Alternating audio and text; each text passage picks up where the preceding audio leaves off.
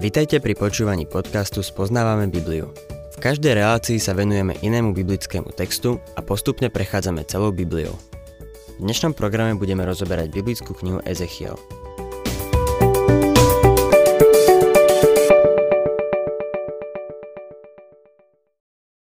Milí poslucháči, v minulej relácii sme prišli skoro po koniec 3. kapitoly proroka Ezechiela – Skôr ako sa pustíme do 4. kapitoly, pozrieme sa ešte na posledné verše tej tretej. Videli sme, že Boh povolal Ezechiela, aby bol strážcom domu Izraela.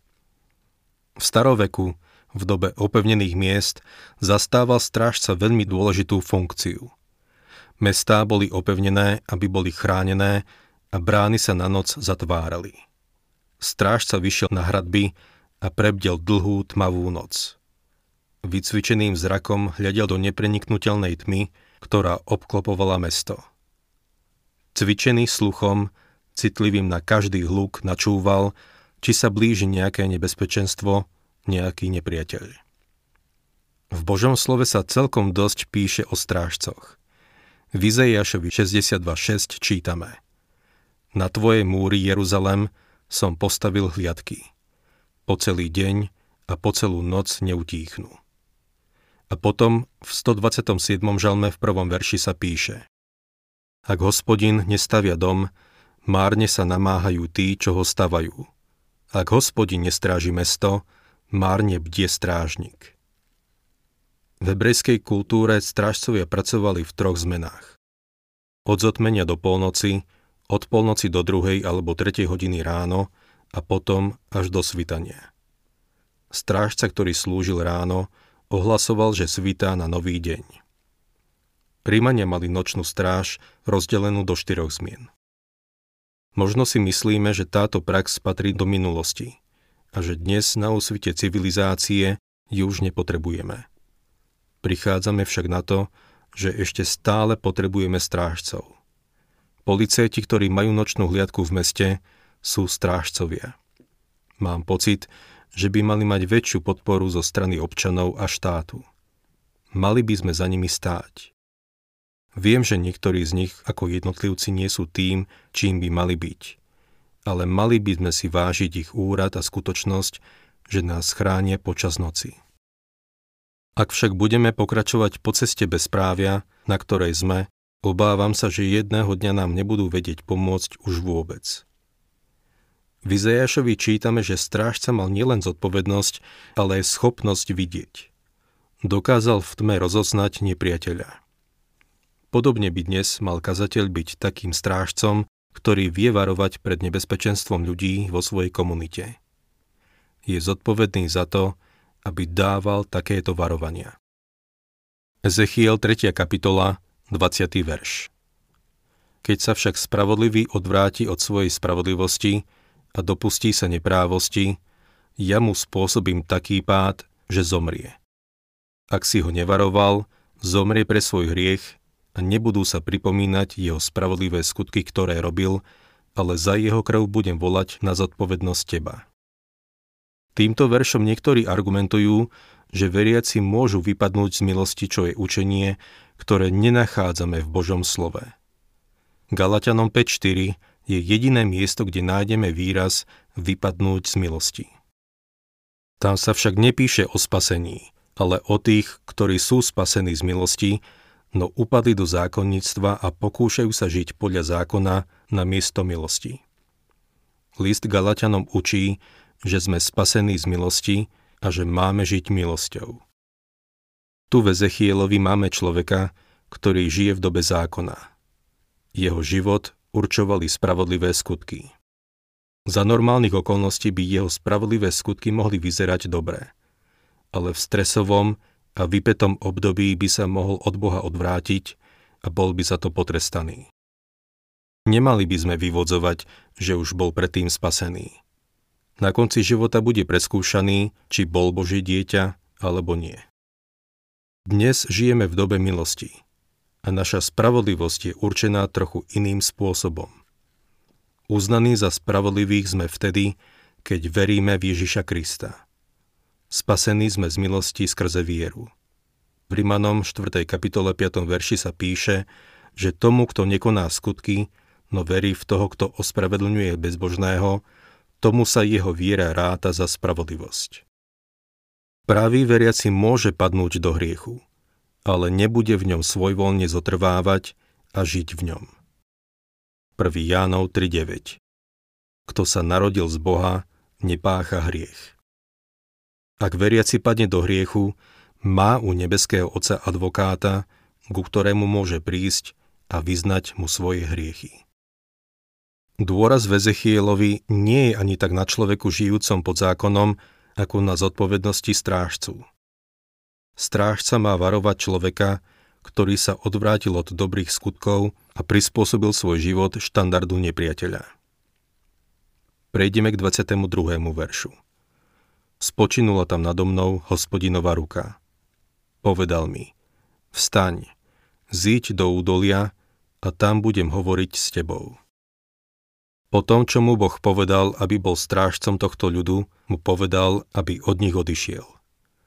Sedel medzi nimi sedem dní a žasol nad tým, ako ďaleko zašli v odpadnutí od viery a od Boha. Boh ho volá, aby od nich odišiel. 23. verš na to som vstal a zišiel som do údolia. Ľa stála tam hospodinová sláva, podobná sláve, ktorú som videl pri rieke Kebár. Padol som na tvár. V Ezechielovi sa znovu a znovu budeme stretávať s témou Božej slávy. Čo je vlastne sláva? Niekto povie, že sláva je niečo, čo nevidíme, niečo nehmatateľné.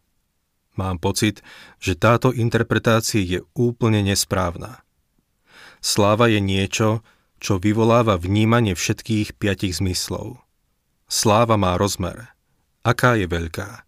Je dlhá, hranatá alebo okrúhla? Povedal by som, že sláva má rozmer nekonečného priestoru. V Božom slove sa píše 19. žalm, 2. verš. Nebesia rozprávajú o Božej sláve, obloha hlása dielo jeho rúk. Božia sláva je viditeľná. Sláva má takisto krásu. V Izaiášovi 28.1 sa píše o jej preslávenej kráse, zvednutej ako kvet. Sláva je nádherná. Páni, nebo bude krásne miesto. Aké to len bude nádherné. Sláva má dočinenia s okrasou či výzdobou. Izaiáš o ňom píše, že je nádherný vo svojom rúchu. Nosí krásne rúcho. V sláve je majestát, v 8. žalme v druhom verši žalmista volá Hospodin, pán náš, aké vznešené je tvoje meno na celej zemi. Velebnosť svoju vyvýšil si nad nebesia. Toto je Boží majestát. Je jasný a žiarivý, vzácný a čistý. A nakoniec sláva takisto predstavuje česť a dôstojnosť. Daniel v 5. kapitole 18. verši povedal Pokiaľ ide o teba, kráľ, Najvyšší Boh dal tvojmu ocovi Nebukadnesarovi kráľovstvo, veľkosť, vznešenosť a majestát. Samotné Božie meno naznačuje dôstojnosť jeho slávu. Ezechiel videl hospodinovú slávu. 24. a 25. verš Potom vošiel do mňa duch, postavil ma na nohy, oslovil ma a povedal mi Choď, zavri sa vo svojom dome. Ty však človeče hľaď. Položia na teba povrazy a spútajú ťa nimi. Takže nebudeš môcť vychádzať medzi nich. Obyčajne sa tento verš vykladá tak, že nepriateľ spúta Ezechiela, aby ho mohli z domu vyniesť. Ezechiel ale chcel zostať vnútri a nešiel von, hoci bol spútaný. Ezechiel namiesto toho, aby podobenstva, ktorému Boh dal, rozprával, ich názorne predvádzal. Toto je jedno z nich. Vošiel do domu a zamkol sa. Prečo? Aby tým ukázal, že Boh odmietol tento odbojný národ. Verše 26 a 27 Jazyk ti prilepím k podnebiu, onemieš a nebudeš ich môcť napomínať, lebo sú domom vzdoru. Keď však budem hovoriť s tebou, otvorím ti ústa a potom ich oslovíš. Takto vraví pán hospodín. Kto poslúchne, nech poslúchne. Ak to odmietne, nech odmietne, lebo sú domom vzdoru. Ezechielovou úlohou bolo povedať, takto vraví pán hospodín. V druhej kapitole v 7. verši sme čítali, hovor im moje slová. Jeho poslaním bolo zvestovať týmto ľuďom Božie slovo a to je jediný raz, čo k ním mal hovoriť. Inokedy mal mlčať. Hovoriť im mal iba Božie slovo. V 4. a 5. kapitole Ezechiel použije určité znamenia, a svojmu ľudu názorne predvedie podobenstvá. V tomto čase Jeruzalem ešte nebol zničený a falošní proroci rozprávali, že Izraeliti budú mať pokoj. Vraveli, že Židia, ktorí už boli v babylonskom zajatí, sa čoskoro vrátia do svojej krajiny. Ale Ezechiel potvrdil slová Jeremiáša, ktorý im povedal, že sa nevrátia a Jeruzalem bude zničený. Chesterson, ktorý písal na začiatku 20. storočia, povedal Bola to doba pacifizmu, ale nie pokoja.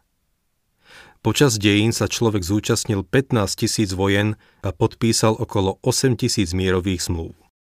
Ale za posledných 5 či 6 tisíc rokov si užíval skutočný mier iba 200 alebo 300 rokov. Človek je vojnový tvor, či si to myslí alebo nie. V prvom Tesaloničanom 5.3 Pavol napísal Keď budú hovoriť, je pokoj a istota, vtedy ich z prepadne záhuba ako pôrodné bolesti rodičku a neuniknú.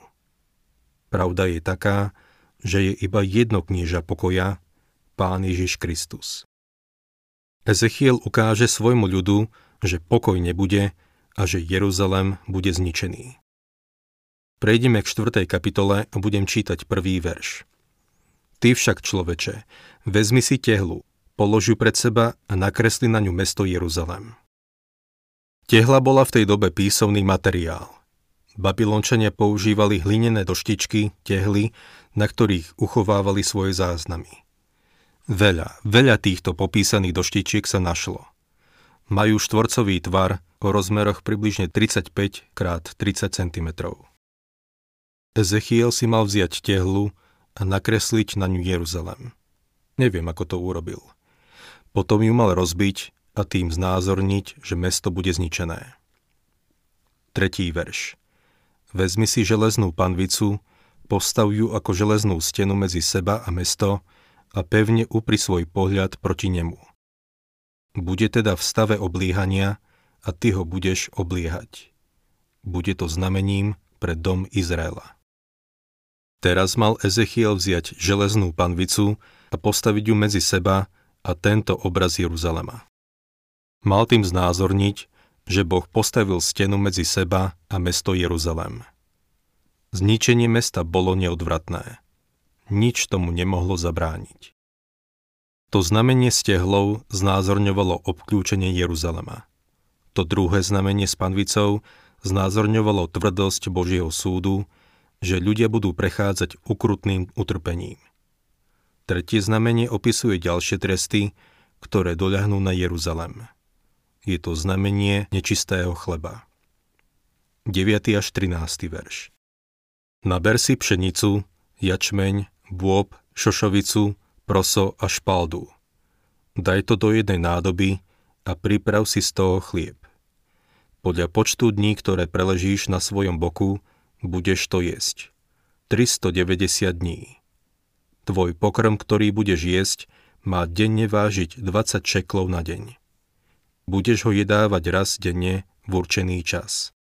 Aj vodu budeš piť podľa miery. Šestinu hýna. Budeš ju piť raz za deň. Aj jačmený posúch budeš jedávať, ale pečený pred ich očami na ľudských výkaloch. Potom mi hospodin povedal – tak budú jedávať Izraeliti svoj nečistý chlieb medzi národmi, medzi ktoré ich zaženiem. Tieto pokyny by boli aj pre väčšinu z nás priveľa, ale pre Ezechiela boli osobitne ťažké, lebo ako kňaz nikdy nejedol niečo nečisté. 14. verš Vtedy som povedal, ach, pane hospodín, ja som sa doteraz nikdy nepoškvrnil, z dochlinu ani z roztrhané meso som nejedol od mladosti až doteraz. Skazené meso som ešte nevzal do úst. Toto však malo byť znamenie od hospodina, že v čase zničenia Jeruzalema ľudia zažijú hlad. Napriek neustálým sľubom falošných prorokov, mesto a ľud budú stratené. Tieto rozličné znamenia opisovali budúce hrôzy. 5. kapitola začína ďalším znamením, ktoré Ezechiel názorne predniesol. Budem čítať prvé tri verše. Ty však, človeče, vezmi si ostrý meč, použi ho ako holičskú britvu a ohoľ si hlavu i bradu.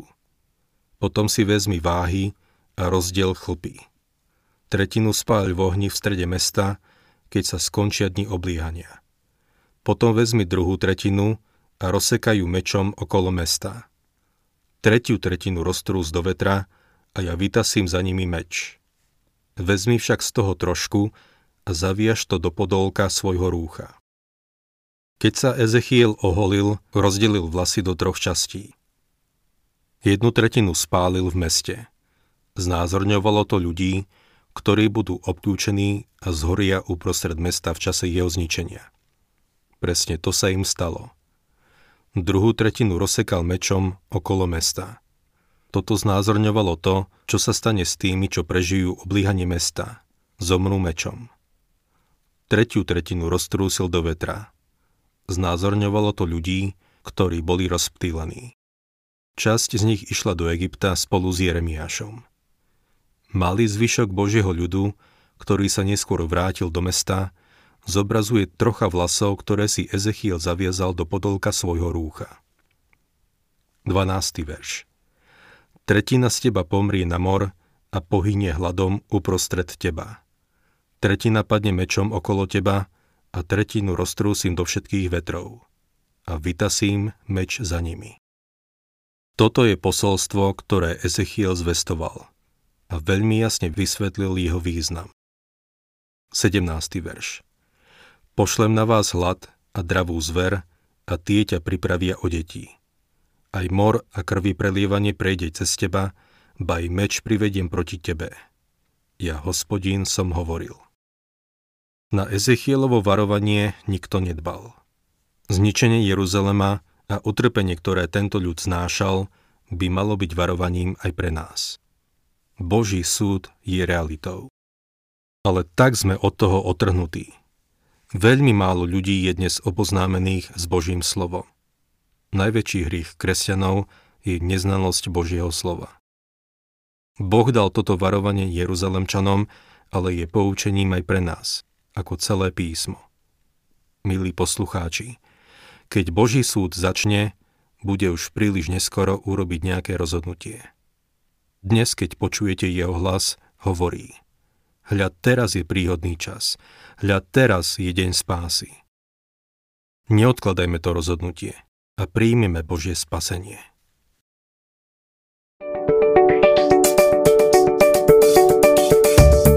Ak sa vám páči program Spoznávame Bibliu, budeme radi, ak ho odporúčite svojim známym a dáte like, alebo nás začnete sledovať na facebookovej stránke Spoznávame Bibliu.